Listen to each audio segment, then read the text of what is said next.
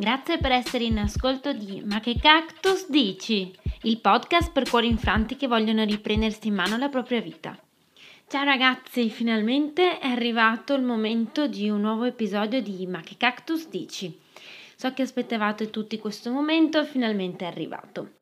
Nel mondo esistono due tipi di persone quelli che si svegliano presto e arrivano al lavoro in tempo e quelli che aspettano l'ultimo secondo per avere il brivido di non sapere se ce la faranno o no a timbrare per tempo. Ovviamente io appartengo al secondo gruppo di persone e nonostante adesso ho cominciato a svegliarmi presto per una serie di ragioni che spiegheremo nei prossimi podcast, io comunque arrivo a lavoro in ritardo. Bene, che facciate parte del primo gruppo o del secondo, Credo che sia scientificamente provato che la strada che facciamo per andare a lavoro è sempre la stessa. Poi, se siete del team 2 come me, sapete quanto importante è pianificare effettivamente la strada. Abbiamo fatto analisi di costi e benefici e tempistiche molto accurate, semafori, passaggi a livello, mh, mm, strisce pedonali. Abbiamo minuziosamente contato i secondi che sono necessari per arrivare al posto di lavoro. Bene, ora voglio che per eh, iniziare questo episodio facciate um, questo esercizio, nel senso che voglio che vi immaginiate di essere nella vostra strada per andare a lavoro. Sappiamo tutti che avete una strada preferita, quindi voglio che immaginate di percorrere quella vostra strada che per 20 anni, 10, 5, 1, 5 mesi, non lo so, vi ha portati nel vostro posto di lavoro. Ecco, quella mattina siete esattamente a metà strada e c'è un vigile che blocca la strada. Ci sono staccionate, non si capisce qual è la ragione, ma il percorso è totalmente bloccato. La vostra mente, come prima cosa, di sicuro non pensa alla strada alternativa che farete. La prima cosa che pensa è perché? Questa è la prima situazione. Immaginate invece di essere nella stessa situazione, però durante la settimana avevate visto dei cartelli in cui c'era scritto che effettivamente a partire da quel giorno ci sarebbero stati dei lavori in corso.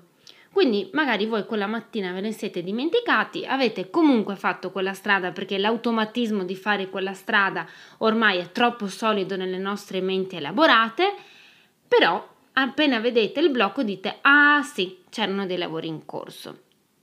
Queste due reazioni implicano una stessa unica questione, ovvero il senso logico. Quando una cosa accade e c'è un senso logico, la nostra mente è come se fosse più tranquilla. Purtroppo, quando eh, nella nostra vita affrontiamo il momento in cui subiamo la frase non so se ti amo più, la prima cosa che la nostra mente fa, come anche per il percorso verso il lavoro, è il chiedersi il perché. Principalmente eh, i perché che si chiede, secondo me, sono due. Ovvero, perché quella persona si sta comportando così e mi sta dicendo quella frase, quindi perché non mi ama più, cosa è successo, perché in quel modo, oppure anche eh, la frase perché proprio a me. Generalmente cerchiamo di rispondere alla prima domanda andando alla ricerca di tutti gli indizi che nel passato avrebbero potuto portarci a questo tipo di conclusione. Diciamo che generalmente non si riesce molto facilmente a trovare queste ragioni. Analizziamo frasi dette quella volta a cena che eravamo al primo maggio, no, però aspetta, c'era stato anche quell'episodio che, ecco, proviamo veramente di tutto. La nostra mente arriva ad aprire dei cassetti che erano talmente chiusi che per aprirli c'era stato bisogno del martello e scalpello. In ogni caso, eh, sicuramente non troviamo le spiegazioni. Ovviamente il primo step da fare senza neanche discuterne è mh, mm, parlare con questa persona e capire le ragioni che ci sono state dietro questa frase. Però a mio piccolo avviso 90 su 100 non riusciremo a capire, non riuscirete a capire mh, mm, il perché.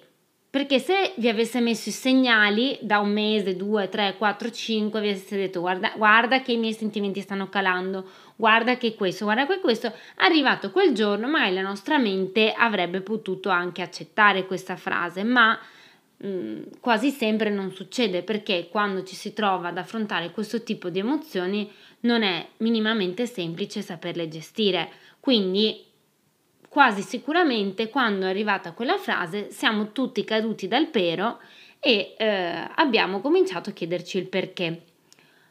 Oltre a questo perché c'è anche il perché proprio a me. In questo episodio voglio solamente mh, mm, darvi un esercizio mentale per eh, affrontare il perché si è comportato così. Ok? Quindi quello che voglio che facciate, se avete voglia, insomma, in questo momento, è quello di provare a fare questo esercizio. Vorrei che pensaste ad un episodio della vostra vita in cui vi siete sentiti degli emeriti cretini. Non subito, ma a posteriori. In che senso? Nel senso che eh, ci sarà stata sicuramente una cosa che avete fatto e che poco dopo vi siete detti ma che testa di cactus sono stato. Sicuramente c'è nella vostra vita, ci posso mettere la mano sul fuoco. Ok, ora vorrei che analizzaste quel momento e pensaste a tutte le circostanze che vi hanno portato a prendere quella decisione, perché se avete preso una decisione c'erano sicuramente delle ragioni, Magari dopo dieci anni quelle ragioni vi sembrano stupide, però in quel momento c'erano. Quindi, ad esempio, io ho pensato a quando non studiavo niente al liceo. Non studiavo niente, arrivavo all'interrogazione e poi piangevo perché magari non prendevo la sufficienza perché eh, volavo bassissimo e stavo male e dicevo ma che cretina sono perché non ho studiato il giorno prima? e così comunque ho continuato praticamente quasi tutte le superiori. In ogni caso, una volta che avete pensato a questo episodio, vorrei farvi la domanda se le persone intorno a voi hanno veramente capito le ragioni che sono state dietro um, quella decisione da stupidi senza che voi deste alcun tipo di spiegazione.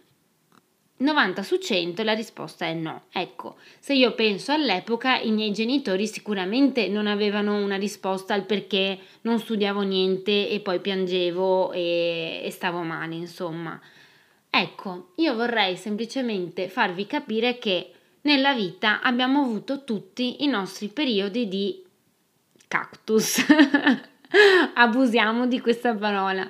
Probabilmente in quel momento ce lo sta avendo la persona che avete amato e che probabilmente ancora amate. Quindi la prospettiva purtroppo delle volte è, non è unilaterale ma è plurilaterale. Cosa significa? Significa che eh, ci sono diverse sfaccettature di comportamenti uguali, nel senso che mh, mm, questa persona in questo momento ha agito in quel modo. Purtroppo non possiamo, non possiamo sapere perché possiamo semplicemente pensare che comunque tutti sbagliamo.